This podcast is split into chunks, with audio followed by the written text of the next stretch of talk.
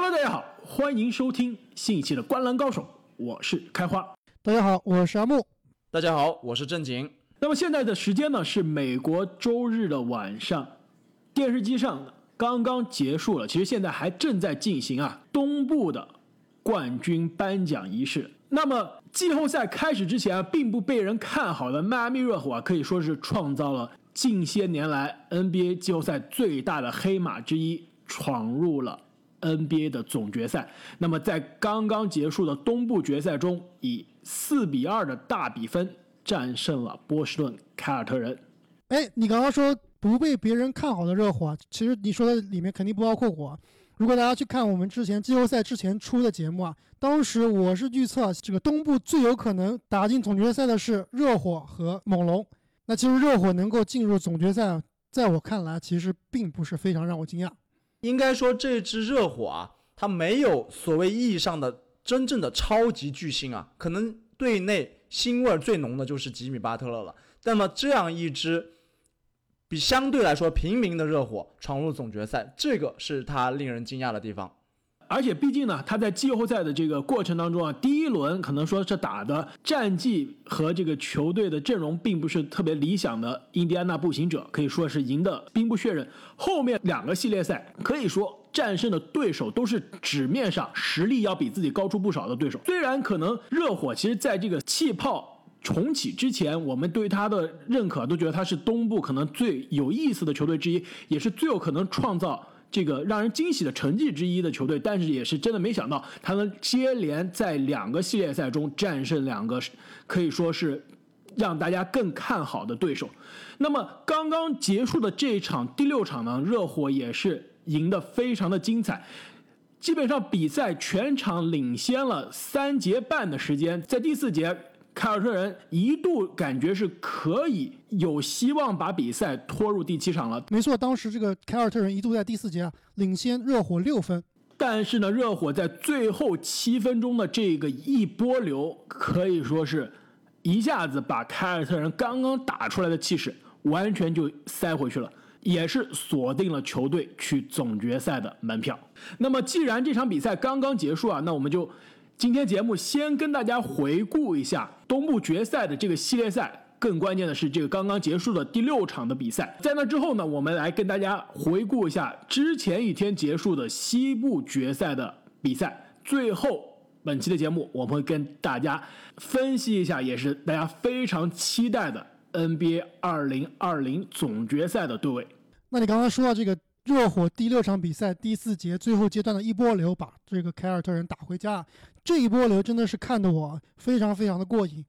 隐约让我感觉到我是在看金州勇士打球。我不知道你们有没有同样的感觉就是球队上有多个可以得分的这个得分手，而且其实内外开花嘛，阿德巴约在内线造成杀伤，外线的两个年轻的射手邓肯、罗宾逊以及西罗也是在外线。其实整个球队今天超过 55% 的投篮命中率以及将近 50% 的三分球命中率，真的是非常高效。没错，这个阿德巴约在第4节绝对是接管了比赛，热巴在第4节打的不光是篮板、进攻、策应，整个风格我觉得打的完全不输巅峰时期的这个追梦格林而且你所说这个西罗和邓肯、罗宾逊，西罗得了大概有10多分，邓肯、罗宾逊也是有2记非常精彩的三分球，等于说是一个追梦格林配上2个克雷汤普森，再加上非常非常熟悉的老面孔伊戈达拉，还是当年那个总决赛 MVP 的伊戈达拉，这套阵容在最后时期打的是让我看得非常非常的过瘾。其实你们刚刚都把这支热火和当年巅峰的勇士进行对比我想这支热火可能还是少了一些当年勇士的威慑力，不过他们的表现确实是非常的精彩，让我们在这个很多巨星篮球的联盟里面又找到了一丝这个团队篮球的影子。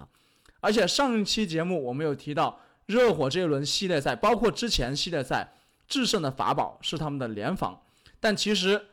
凯尔特人在随着比赛逐渐深入之后我觉得是找到了一些破解联防的方法，尤其是海沃德、海公公回归了之后。但是热火每一场比赛其实都有一个意想不到的点站出来，去在双方焦灼的过程中把胜利的天平向自己这一方去搬了。那么刚刚结束这场比赛，很明显就是阿德巴约以及在前几节发挥非常出色的这个邓肯·罗宾逊啊。我觉得这场比赛其实阿德巴约并不是说发挥最让人惊讶的，数据上我觉得至少是比较惊讶的。今天阿德巴约拿下了是职业生涯最高的32分外加14个篮板球以及5个助攻，我觉得从数据上来说是比较惊讶。但是我同意阿莫可能你的观点，就是在这个场面上来说以及对球队的作用来说，可能并不是最关键最突出的那个人，是吗？阿德巴约一定是最关键最突出的那个人，但是并不是说在这一场比赛打得让大家惊喜，或者说用英文来说叫做 wild card 球员，这个惊喜球员并不能算是阿德巴约。因为我觉得阿德巴约如果凭这个系列赛的这个 MVP 的话，阿德巴约毋庸置疑是这个系列赛的 MVP。 这场比赛应该是他打得最好的一场，32分14个篮板，但是之前的比赛他也有得过20分12个篮板、27分16个篮板以及21分10个篮板的数据，所以这一个系列赛阿德巴约可以说是热火队啊发挥最稳定的。用吉米巴特勒的话来说啊，就是阿德巴约其实是这个球队的 heart and soul， 就是这个球队的灵魂人物。我同意正经刚刚所说啊，每一场比赛特别是近几场比赛，热火队每一场比赛都有能挺身而出的惊喜人物。这场比赛我觉得是伊戈达拉出场27分钟5投5中3分球4投4中拿下了15分。我同意你的观点，但是我觉得伊戈达拉他的发挥其实这15分完全来自于前三节。他第四节的时候，之所以我刚刚想说这个阿德巴约数据上来说最爆炸，但是呢我觉得如果看比赛的这个全过程，真正在凯尔特人领先6分之后带动全队把热火的进攻打活，让比赛又重新回到热火的天平这一端呢，我觉得是C罗。虽然这场的C罗包括上一场的C罗都没有办法延续第四场37分的那样的火热的手感，但是今天第四节得了10分的C罗，我觉得是从某种程度上来说接管了比赛。在热火最后落后6分的情况下，先是追身的三分球，还有连续的两个突破以及中投，帮助球队把比分缩进了。那之后阿德巴约的隔扣以及阿德巴约的2+1也是扭转比赛这个进程的非常重要的这个关键的进球。但是我觉得 C 罗的那几球，我觉得是这个球队找回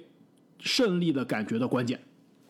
我们刚刚其实提了这么多球员，我觉得这正是热火可怕的地方，就是攻击点非常的多。其实你并不是很容易分辨出谁是本场的 MVP， 好像每个人都表现得很出色，都在关键的时刻贡献了自己的力量。这一点其实我非常同意啊，因为我们经常说这个系列赛说到热火的成功，可能归功于他的联防防守端的成功，的确我觉得这是有这个功效。但是上一期的节目我们也聊了，其实这个系列赛我觉得热火更多是赢在他的进攻。面对凯尔特人这个联盟可以说是一流的防守的球队，热火赢的这4场比赛分别是得了117分、106分、112分和125分，可以说就是说面对对面联盟顶级的防守以及季后赛级别的防守和这个比赛的节奏，热火的进攻是一点都不停滞了。这一点是真的，这个热火在这个系列赛让大家非常惊喜的一面。因为我们期待的是一个防守强硬、作风非常硬朗的球队，但是在进攻端我觉得他们打出了让大家没有意想不到的流畅。我觉得热火队之所以这个系列赛进攻打出了可以说是超乎我们意料的水平啊，有很多个原因。其实最重要的原因呢，就是这个系列赛我认为的 MVP 阿德巴约，他不光场均能有稳定的得分，能有高效的命中率，另外一点就是他非常非常高效的这个策应能力以及他的篮球智商。就是我们看阿德巴约他打球啊，虽然这场比赛第四节啊，有段时间我感觉阿德巴约的打法有点打成字母的感觉，就是后场抢到篮板球、个人运球，然后直接冲击内线造成犯规或者是这个篮下得分。但是我觉得大部分阿德巴约他打球啊都是非常非常的聪明，出手呢也是非常非常的合理，他是一个这个传球第一、策应第一的中锋。所以这一点其实是我们看到这个热火这么多优秀的外线射手以及各种篮下的空切，其实真正在背后推动这一系列进攻的就是阿德巴约。其实这一点我非常的同意。说到阿德巴约啊，我觉得对于很多球迷来说，这个名字基本上真的是这个赛季才进入到大家视野当中。但是如果大家有印象的话，其实在去年这个时候9月下旬的这段时间，我们当时推出了一个节目，就是新赛季的10大爆发球员。当时呢，我们是把阿德巴约排在了第2位。其实后来有很多这个网友啊在留言说，其实他们都不太了解这个热火的这个替补中锋阿德巴约。但事实后来证明呢，他不仅是打出了首发中锋的水平，而且打出了全明星的水平。其实在我看来，今年的最快进步球员，我是非常希望可以让阿德巴约获得这个奖项的。但是呢，最后我觉得英格拉姆的这个获奖也是情有可原，但是我觉得阿德巴约放在之前的其实任何一个年份都对得起这个奖项，更何况我觉得在季后赛我们又是看到了一个可以说是球技以及对于篮球比赛的解读啊，又上了另一个档次的球员。这点我非常非常同意啊，也是在去年的这个时候，当时我对阿德巴约的了解啊，也只是对他前一个赛季的表现，当时给我的感觉就是比较年轻，身体素质比较好。但是我当时认为阿德巴约其实总体来说啊，还是有待打磨，技术比较粗糙，但是这一年的进步啊，真的是非常非常令我惊讶。而且啊，他今年只有23岁，其实未来还有很多的上升空间。我觉得特别是他在进攻端啊，他如果能把他的投篮练得更加精准，而且呢距离练得更加远，甚至呢能练出一些不用说是这个波尼吉斯这样的三分水平，但是能有当年这个追梦格林在三分端的威胁啊，这个能让防守球员尊敬的这个定点三分其实也就够了。对，所以我觉得这名球员的未来真的是不可限量。所以啊，这个回到我们在奥兰多重启赛季之前说的那期展望的节目啊，当时我说迈阿密的球迷，当地的球迷跟我们说这个他们觉得热火有组成三巨头的这个传统嘛，那但是他们已经觉得热火已经有两个巨头了，一个是吉米巴特勒，这个毫无疑问，另一个其实就是阿德巴约，他对得起三巨头的这样一个称号。其实当时迈阿密的球迷这么说，其实被联盟的很多球迷包括媒体都嘲笑了，就觉得这个吹得有点过了。但是现在看来，我觉得阿德巴约真的是对得起这支球队，如果真的说要以后要有三巨头的话，我觉得对得起巨头的这个称号。而且大家一直说啊，这个也是我们之后会要聊到掘金啊，说这个掘金队是前途无量，因为我有一批年轻人。其实在我看来啊，热火他这个赛季进了总决赛，确实是超额完成了任务，但是他们的未来其实也是非常非常光明的。未来的几年，以他们的人员配置，年轻球员为核心，而且当打之年的巴特勒也是长期锁定在这支球队，而且他们未来还有一定的薪金空间，可以在这个自由市场上捞到一些大鱼。所以热火它很有可能在未来啊，也在东部有可能建立一个王朝。既然说到这儿，我突然想到一个问题问你们俩，你们觉得这个赛季最让人惊喜的球队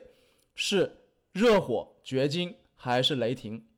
我觉得是雷霆。我觉得常规赛那肯定是雷霆，但是如果是放眼整个赛季都一直到季后赛的话，我觉得应该是热火。其实如果我们重新去听整个赛季开始之前的那期展望的节目，我当时预测的西部的冠军，常规赛的西部冠军可是丹佛掘金队。我一直是预期这支掘金阵容有上一年的延续性，而且球队的年轻核心又更加多了一年的经验，我其实是预期这支掘金应该是在西部的第一档次。那我觉得他在季后赛的发挥其实已经是超常发挥了。但是热火当时我记得啊，这个拉斯维加斯给出了他们的这个胜场的这个预期啊是45场，可以说就是他基本上是个季后赛边缘的这样一个预期。虽然当时我和阿木都是觉得这个球队应该是比这个季后赛边缘的水平还是要高一些的，但是现在看来他已经进入总决赛了，我觉得这个真的是完全超出了几乎是大多数人的预期了。但是你们不要忘了，掘金是打败了最不可能战胜的对手。在赛前，我相信包括我们三个人啊，没有任何一个人能预计到掘金打败快船。然而这个雷霆，我们甚至像开花你都觉得他能打败火箭，而热火我们也觉得他是有可能战胜凯尔特人和雄鹿的。所以其实掘金啊，也是一支非常惊喜的球队。这个赛季的季后赛，在我看来是非常非常精彩的。那其实热火我最后想说的一点啊，就是热火这支球队，它不光是拥有了一批年轻的射手吉米巴特勒以及内线的中轴阿德巴约，其实他们球队真正的核心其实是他们的教练斯波。我觉得你还漏掉了德拉季奇，就是场下的教练是斯波，其实场上的球员教练其实是德拉季奇。那我只能搬出莱利了。对，那这个正你说的非常对，那就是在幕后操纵一切的这个黑手是吧？一直有这个美国这个意大利黑手党风格的这个教父莱利，他是操纵一切的教练。那其实如果让我评这个季后赛最佳教练，我会毫无疑问的把这个票投给斯波。其实在这个系列赛能看得非常非常明显，敢于用联防，而且大量用联防，在人员配置上呢，敢于使用新秀、西罗在进攻端承担非常大的责任，敢于放弃奥林尼克，让伊戈达拉来打中锋。其实整个这一系列的辩证啊，在我看来，斯波其实是非常非常的大胆，但是用的又非常非常的合适。而且对于整个球队的管理来说，我们知道热火这支球队真的是非常非常的团结，我觉得斯波在这方面真的是做到功不可没。而且其实斯波之前带领这个三巨头时期的热火已经拿了2个总冠军，而且进了4次总决赛，但是其实大家对于这个教练，这个总冠军级别的教练一直是我觉得是不够尊敬的，大家一直觉得他的2个冠军更多是抱三巨头大腿的这样一个嫌疑啊。其实现在看来，我觉得这个系列赛不仅是给吉米巴特勒证明了，我觉得也是给斯波证明了，我觉得为他赢得了其实大家拖欠他很久的这个尊敬。那么我们聊了现在代表东部进入总决赛的迈阿密热火，其实我们也需要给这支输掉的年轻的凯尔特人啊一些尊敬。其实这场比赛我们当时在今天录音之前，我们当时也说这个如果今天凯尔特人赢了进入第7场，那我们就等着第7场的结束之后我们再录。然后我说了什么？你说这个对阿木说了这个凯尔特人必输啊，其实后来凯尔特人一度领先了，我当时是觉得 OK， 那今天可能不需要录音了，我们来准备看第7场的这样的结果再来录音。但哪知道真的是后面这一支球队再一次重复了这个系列赛给大家带来的一个印象，就是赢的比赛都是赢的都是非常的轻松，其实赢的2场比赛都是双位数的这个分差，然后输的比赛呢，其实从场面上来看也基本上没有说是一直被压着打的这种情况，但是一旦到了关键时刻，输掉了4场比赛基本上都是关键时刻被这支更加老辣更加油腻的这支热火啊，真的是打得完全没有招架之势。其实这一支年轻的凯尔特人，我觉得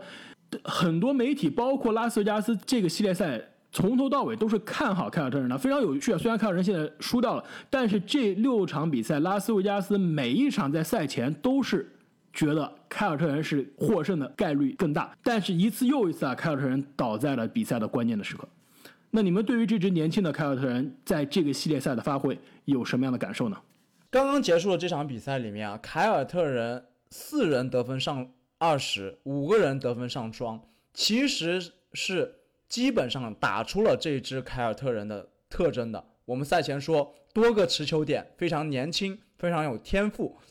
但是他们仍然输掉了比赛。那到现在我不得不承认，这支热火确实是比凯尔特人更加优秀。凯尔特人这一边刚刚说到的这个教练问题啊，对比赛结果确实有一定的影响。斯波其实针对凯尔特人的阵容包括球员的特点进行了很多的辩证。其实这点我非常同意，斯蒂文森我觉得并不是一个差的教练，其实他在联盟也算是可以说是顶级了，我觉得不一定是1线，但是也是要是2线也是2线中最好的一批教练了。但是呢，今天的这场比赛我觉得再一次可能放大了我觉得他在这个系列赛跟斯波的这个对位当中的一些失误啊。其实你知道凯尔特人这场第6场比赛全场正负值最高的球员是谁吗？好像是肯巴沃克，是不是？并不是沃克啊，而且是其实是一个替补球员，而且是个新秀，是格兰特·威廉姆斯。全场上场10分钟，0分，0次出手，只有3个篮板球，1个盖帽，但是他是正4。正4的正负值其实已经是领跑全场了。虽然可能这个样本看上去时间很少，但他10分钟，他在场上的10分钟给球队的防守端带来的能量是非常大的，而且因为他是属于个子比较小的这样一个中锋，非传统型的中锋，其实他在场上作用非常像火箭的塔克，就是我可以换到对面的任何一个外线球员上，我不会失位，但是呢，你让我顶对面的阿德巴约，我照样可以顶，这样的作用其实是非常关键的。而且凯尔特人之所以能在第4节一度把比分反超并且领先6分，当时格兰特·威廉姆斯可是在场上的，但是教练最后不知道为什么把他换下去了，换上了球队的首发泰斯上场之后，先是被阿德巴约隔扣，又被阿德巴约2+1之后，这个斯蒂文森一看不行，立刻要上威廉姆斯。当威廉姆斯还没有来得及被换上场之前，蔡斯又一个对阿德巴约的这个犯规啊，让自己罚下了。所以说，其实这个用人上可以说斯蒂文森啊有点保守，并没有斯波那么大胆。如果这个格兰特·威廉姆斯虽然是替补球员，虽然是新秀，在场上能发挥那么强的作用，为什么不打他留在场上，而是要上感觉看上去更加放心的泰斯呢？但事实上，他在对阿德巴约的对位上一直是处于劣势的状态。那其实说到就是凯尔特人为什么会4-2被热火淘汰，而且是感觉上是实力比对方强，但似乎并没有完全发挥出自己的实力啊。其实最主要的，我们还是要说一下这一支球队的王牌球星塔图姆。那之前的节目我们也说了，塔图姆在今年以及在之前的季后赛的表现啊，都非常非常的突出，可以算是一个准超巨的一个球员了。但是这个系列赛虽然看他的数据仍然是很好看，对吧？场均都有2双，而且呢每场比赛都能得20多分，但是塔图姆这个球员其实他应该去加强的地方呢，也是我们之前一直诟病的，也就是说他这个球员天赋极其的高，但是他打球应该打得更聪明，应该用更高效的方法让自己的天赋兑现成更高效的得分。其实最好的例子就是塔图姆可以看一看隔壁的勒布朗詹姆斯，詹姆斯是如何用自己的优势而把自己的优势发挥到极致的。这一点其实塔图姆虽然前途依然光明，但是想要真正成为联盟的超巨啊，还是需要更进一步。另外啊，凯尔特人我还发现一个不知道说是优点还是缺点的一个特性啊，就是他的持球点真的非常非常多，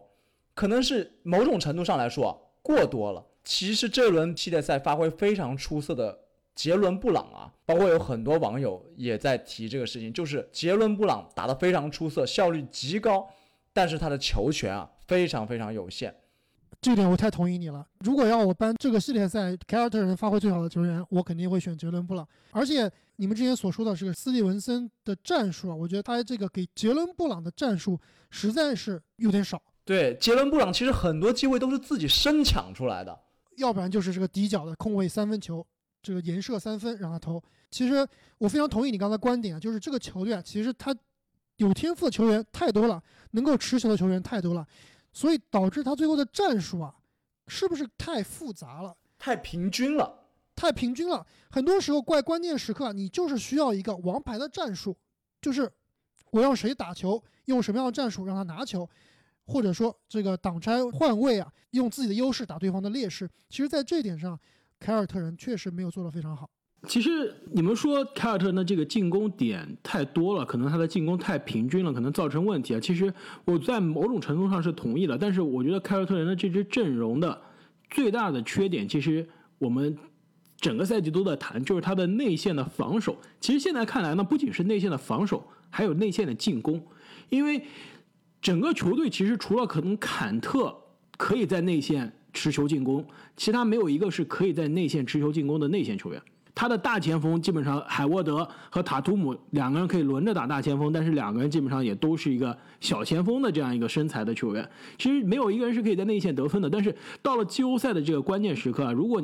我们说你完全靠内线得分也不行，对吧？但是你是完全靠外线得分的，其实也是放弃了很多内线的更加容易的得分的机会。这支球队的阵容的均衡性真的是需要提高。现在球队基本上最好的几个球员都是外线球员，我觉得如果这个休赛期凯尔特人需要去调整他的阵容的话，真的是可以考虑通过交易换来一个明星级的内线球员。你们想一下，如果这支凯尔特人今天赢了，然后通过第7场进入到总决赛，这个球队打对面的湖人，我觉得基本上是一个灾难。谁防浓眉哥，而且谁能在对面的内线，对面3个中锋的内线的情况下得分？我觉得这个球队的阵容其实是在面对更加完整、更加均衡的球队上，还是有一些漏洞的。那其实今天这场球看到最后，我特别想念一名前凯尔特人的球员，我不知道你们知不知道是谁？这现在被称为毒瘤的球员。我觉得你说的是霍福德。我说的不是霍福德，我说的就是我们的篮网大神欧文。今年的剧本我们也看完了，就是如果啊，我们回到去年这个时候，或者说去年的夏天，肯巴和欧文如果都愿意签约凯尔特人，你们愿意签谁？我还是签肯巴。正经，你签谁？其实我刚刚也以为你讲的是霍福德啊，作为一个攻击点这么多的凯尔特人来说，我觉得他并不是输在这个欧文最擅长的关键得分上啊，是他整个球队的这个体系跟热火相比就是有不足的，包括刚刚像开花说的这个内线的问题。所以你要我签的话，我是愿意用肯巴这个对更衣室更友好的人，包括如果能有霍福德在，那就更加完美了。其实我觉得这支球队就是在关键时刻啊，他缺少能够持续一锤定音的球员。我们刚才说了很多这个教练的问题，塔图姆的问题，但是这个球员其实资历最老，薪金最高，照理来说应该是在季后赛啊能够独当一面的球员，在这个系列赛打的其实不能说差，但是绝对不能说好。其实如果当年这个欧文在凯尔特人啊，他不是更衣室的问题，这支球队有更成熟的塔图姆和杰伦布朗，加上一个进攻能力强很多，特别是啊，我觉得肯巴沃克最欠缺的是什么？最欠缺的就是冲击篮下，在篮下得分造犯规的能力，这一点比欧文真的差了很多。另外就是啊，他在防守端，虽然欧文也不是一个非常好的防守球员，但是肯巴沃克在防守端，由于他的身材，在这个系列赛啊，真的是被热火轮番进攻的一个点。所以如果啊能把肯巴换成欧文，一个更加成熟的欧文，一个更加成熟的塔图姆，我觉得这支球队啊也许能够走得更远。我同意啊，但是如果是我们看一场比赛或者一个系列赛，我可能需要欧文，但如果我们放眼是一个赛季，或者是看这两个球员的整个合同打下来3年4年的这样一个时间线的话，我觉得还是肯巴是更符合这个球队的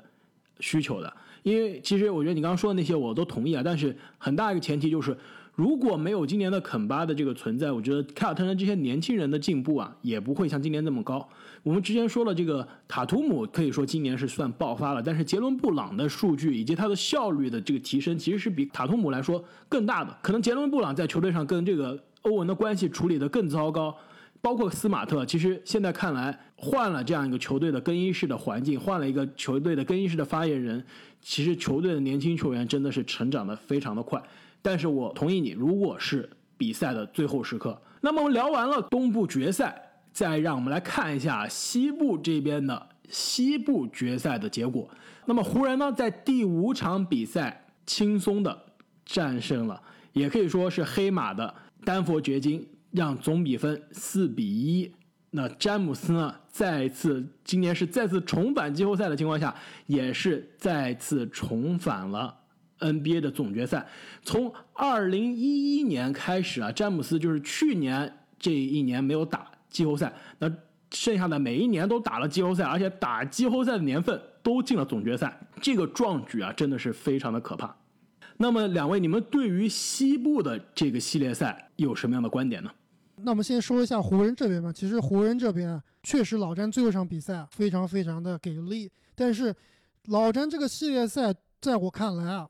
就是正常发挥，绝对不能算是让我惊喜。我不同意啊，我不觉得他是正常发挥啊，甚至有点划水。前几场我觉得他在划水，尤其输掉那场，我不知道他在做什么。我觉得大家对詹姆斯的要求还是非常高啊。没错，我觉得是他是不是想说，我之前几个系列赛都是4-1赢的，我这个系列赛也放一场，然后这样我可以4-1了。最后一场詹姆斯，我觉得是他的认真打的正常发挥。那确实，前几场比赛老詹确实打得不够有侵略性，但是这个系列赛让我最惊喜的一点啊，就是浓眉哥。那同样按我之前的这个 MVP 评选啊，这个系列赛如果评 MVP， 我毫无疑问会把这票投给浓眉。就这个系列赛真的让我看出啊，浓眉他其实不只是有联盟其实前5的能力，我隐约其实在这个系列赛看到了浓眉其实是有实力啊问鼎联盟第1人的，就是真的太厉害了，而且我基本找不到啊他有什么缺点。浓眉其实在我这里啊，你要凭他能力上的联盟第1人，其实我也是可以同意的，但是我觉得一定要放在最适合他的位置上，那就是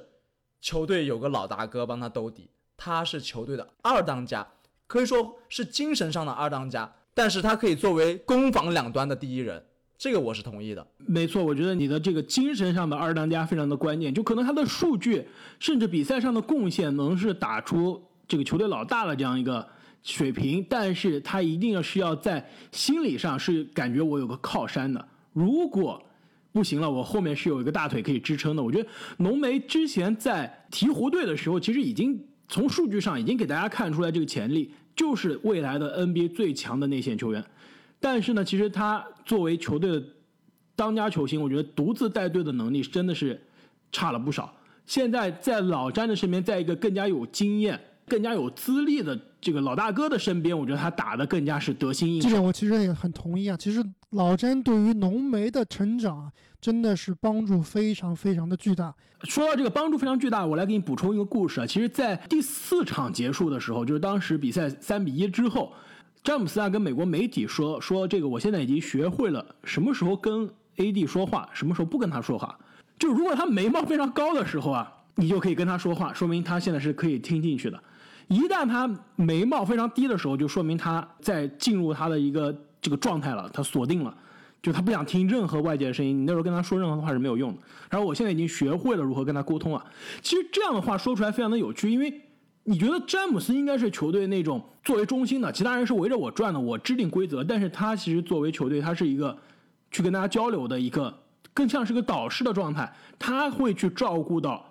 AD 的情绪，去了解如何跟这个小弟更加好的沟通。其实这一点让我看来是非常有趣的一个变化。对啊，这个球队的老大哥不仅仅是大家围着他转啊，他给每一个包括是角色球员的这种关心，我觉得是很重要的。那我回到刚才我说的这个 AD 啊，可能是未来联盟的第一人啊。我觉得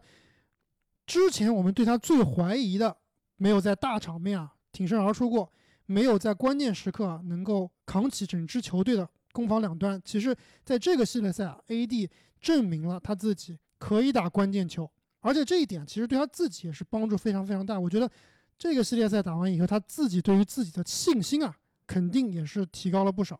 而且如果今年湖人夺冠，我敢说安东尼·戴维斯可以说是老詹身边最强的队友，没有之一。阿木，你这个已经开始剧透了，我们等会儿把总冠军和总决赛的这个悬念我们要留到等会儿再聊，我们先继续聊这个系列赛。其实我觉得这个系列赛除了老詹最后一场的发挥，除了 AD 像你所说啊，可以说是这个系列赛的 MVP 啊。我觉得这个系列赛湖人今年签了几个老将，其实签约的时候让大家非常质疑的几个老将，我觉得发挥得也非常出色。前一期节目我们聊了隆多，可以说是这个球队除了 AD 除了詹姆斯之外的球队的3号选项，也是球场上的这样一个指挥官以及非常狠毒的这样一个防守者。除了他之外，我觉得霍华德在这个系列赛也是可以说是重返青春，是吧？再一次在09年进入总决赛之后，再一次进入了总决赛。我觉得这个系列赛的霍华德在篮板球上，在内线的进攻以及防守上，我觉得完全达到了湖人队签约他时所期待的这样一个价值。没错，虽然在这个系列赛不能说是克制了这个约基奇啊，但是绝对是让约基奇在这个系列赛里面打得非常非常的难受。而且毕竟是作为多届的 NBA 的全明星以及多届的最佳防守球员，在经验上在气势上完全是不虚约老师，这一点我觉得是非常重要的。其实掘金打这个快船的时候，对面的2个中锋哈雷尔和祖巴茨，我觉得2个人看到约老师最后都是很虚的这样一个状态，感觉我又防不住你，然后进攻感觉也给你造成不了什么伤害。但是霍华德至少我觉得在气势上一点都不虚，而且在这个系列赛这个霍华德也充当了球队这个快船莫里斯的角色，一度是球队的这个恶霸担当毕竟是曾经可以单换詹姆斯的男人啊，风采不减当年。所以说这个非常奇特的这样一个赛季啊，之前我们说这个甜瓜安东尼的这个发挥让我们赢得了很多人的这个尊敬啊。我觉得在这2个分区决赛中，霍华德、隆多、伊戈达拉这些老将，包括德拉季奇这些老将的发挥，我觉得也是非常值得我们的尊敬。没错，之前其实霍华德由于前几个赛季啊奔配流离，而且感觉打球并不是非常非常的努力，而且场外还有一些这个各种各样的这个传闻。没错，以至于一些球迷啊，当然肯定不是包括我们，一些球迷啊觉得霍华德啊其实是配不上未来名人堂这个位置的，但是我们肯定是觉得这个是毫无疑问的问题。但我觉得今年的霍华德啊很有可能啊能让那批质疑他的球迷啊闭嘴。那么我最后其实还想说一下这个詹姆斯。其实当比赛比分成为3-1之后，当时我觉得基本上这个系列赛其实4-1应该结束了。因为如果我是詹姆斯的话，我的心里的状态就应该是，如果我们真的是又输了一场，那我觉得给掘金的这个信心不仅是一场的加成，我觉得掘金的信心肯定爆棚了，觉得我可以2次在1-3的情况下翻盘，我这次又赢了一场，我觉得这个机会就来了。当时湖人的状态，全队上下虽然是3-1领先，我觉得湖人第5场真的是当最后一场去打的，我一定要斩草除根，把你任何想再次翻盘上演奇迹的这些梦想都扼杀在摇篮当中。我就是在第5场解决战斗，不会给你任何的幻想。结果第5场，我觉得这支湖人给大家的气势也是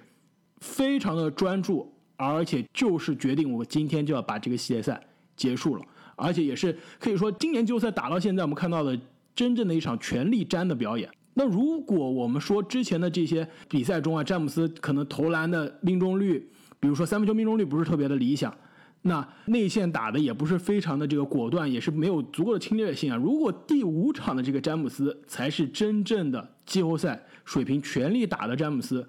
我觉得这支湖人队真的是非常的可怕。那么聊完了湖人这边，其实我觉得掘金这边也是今年的季后赛给大家创造了非常多的惊喜。刚刚正经说这个掘金可能也是我们这个整个季后赛看来最让人惊喜的球队之一啊。那么再聊一下这支掘金队吧。那掘金队其实我要为我之前的毒奶啊道歉。之前我说了，掘金队在前一个系列赛打得非常好的哈里斯和克雷格这2名防守型的球员在进攻端也是有相当的贡献力的，在这个系列赛真的是打的完全被你奶死了呀！真的被我奶死了。我觉得打了他们未来这个打篮球的信心都受到了影响，完全后面已经完全是投篮已经不敢投的这样的状态了。如果是撇开最后这一场，我觉得哈里斯这个2000多万的年薪和对面这个丹尼格林、张铁林1500万的年薪，两个人的发挥其实都是非常非常差。我觉得两个人是可以一拼啊，这个系列赛里面最差合同的。但是最后一场丹尼格林爆发了，而且关键时刻的三分、关键时刻的防守啊，都为这支湖人在攻防两端贡献了自己的力量。但哈里斯啊，真的是在这个系列赛到后来真的也都不敢用他了，就进攻端基本上是不光是空位三分球不进，而且他各种的篮下投篮以及投篮选择都是极其的糟糕，所以以至于在这个系列赛的后2场，哈里斯基本上他的时间都被替补后卫莫里斯给取代了。所以掘金这个系列赛输啊，哈里斯其实是一个非常非常重要的一点。我们知道在关键的这个后面2场，由于穆雷的出色发挥啊，其实是在某些情况下遭到了湖人在挡拆之后的包夹的。那哈里斯，如果你作为一个在你球队出现空位的时候理应挺身而出的射手没有任何的发挥的话，其实是这支球队非常非常伤的一点。从整个精神状态来看呀，我觉得这支掘金队和前2个系列赛可以说是一脉相承，就是非常非常的坚韧，无论是领先还是落后，其实他们都对比赛有着异乎寻常的专注啊，这点我是非常非常佩服的。但是和前2个系列赛不一样，就是这一轮系列赛当比分陷入一定的焦灼的时候，或者是当眼看掘金可以追上比分的时候，湖人队总是能给出回应啊。当掘金这边无论是约老师也好，格兰特也好，包括这个阿木，我知道你要评选 MVP 的话，这个穆雷作为这一轮掘金的 MVP 也好，当他们爆发的时候，湖人那边总是能给出相应的回应，所以深深的把这个势头又压下去了。这是跟前几轮系列赛不一样的地方，掘金输也就是输在了这个地方。哎，你刚刚提到了这个格兰特啊，也是我多年的这个宝藏球员啊，我这个 NBA Fantasy 也是每年都选格兰特进我的球队。那这个系列赛的最后2场，从一个防守型球员变成了一个球队的这个进攻核心了。我发现这个和老詹对位的球员打着打着信心都会暴增啊，不知道是怎么回事。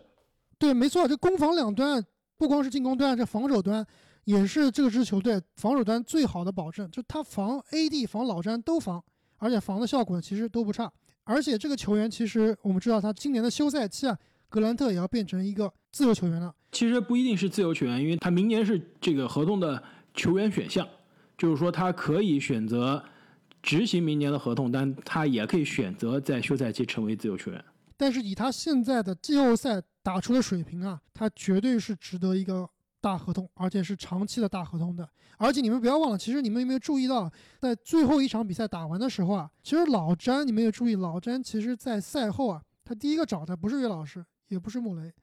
他是抱着格兰特啊，跟格兰特说了很多很多话，其实也是反映出啊，格兰特在这个系列赛也是赢得了老詹的尊重。我知道老詹跟他说什么话，我觉得你想多了。老詹其实跟格兰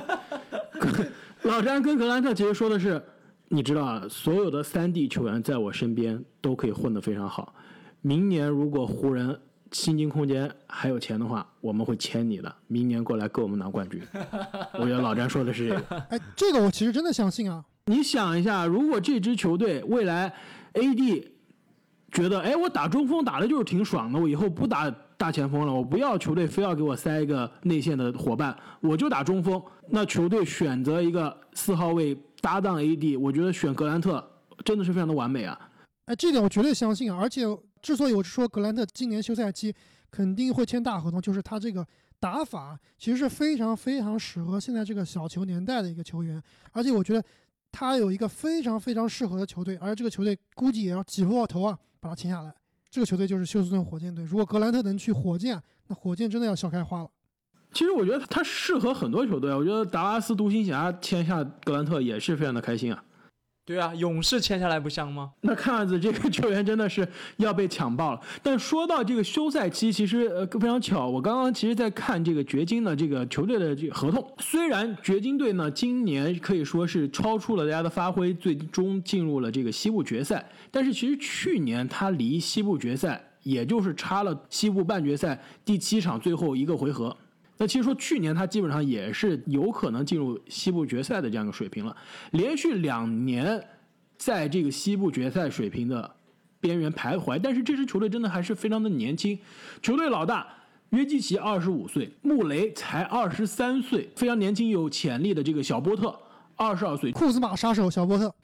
对，所以说这支球队真正的核心的3个人都是在25岁以下。就这个球队其实我们应该关注的是他的未来。那其实这个球队我觉得最让人可怕的一点就是他的薪金的这样一个灵活性。那么假设如果格兰特这个夏天真的是走人了，那他和米尔萨普2个人的合同空出来的这样一个薪金水平有将近4000万。那么穆雷的大合同明年开始生效了，去掉穆雷的大合同的产生的将近2000多万的话，其实球队还是有足够的薪金空间可以签下一个首发或者是轮换级别的球员的。那我宁愿用这个你刚刚说的首发这个钱啊，能把格兰特留下来。我刚刚漏掉了，其实梅森普拉姆利在休赛季也会成为自由球员，他今年这个也是1400万的合同，所以说米尔萨普加上梅森普拉姆利这2个人加在一起的薪金就能空出4400万，用这个钱来续约格兰特肯定是绰绰有余的。没错，我觉得这阿莫尼的4400万签格兰特真的是说明格兰特在你的心目中的宝藏男孩的这个排位，可能我猜啊，估计仅次于莫兰特了，是不是？一个格兰特，一个莫兰特，都是兰特，不同，没什么不同。那我觉得你的宝藏男孩的最原始的是不是杜兰特？哎，这个你真说对了。其实我知道你们俩都有自己最喜欢的球员，其实，在联盟现在我最喜欢的球员，就是除了卡特退役以外啊，我真正最喜欢球员啊，真的就是杜兰特。兰特一族啊，看来你的3兰特阵容已经组成了。哎，如果这3个球队人能到一起的话，绝对是总冠军级别的球队，打爆联盟所有球队。说到这格兰特的防守啊，确实我觉得当他和老詹对位的时候，确实啊是非常好的限制了老詹。但是奈何啊，湖人这边的战术更胜一筹。我认为掘金在赛前啊也没有完全做好对阵湖人的准备。一个明显的特点就是老詹后面几场疯狂的利用挡拆啊，对位上穆雷，把格兰特给换走了。那么老詹打穆雷，我们知道肯定是一个很大的错位，也让老詹的这个数据各方面表现得更加优异了。如果掘金这边能有办法让老詹不停的对位上格兰特或者是米尔萨普这样比较高大强壮的球员的话，可能会更好的限制老詹。那么因为时间的原因呢，我们本期的节目将会分为上下期来播出，请大家千万不要错过我们下期的内容。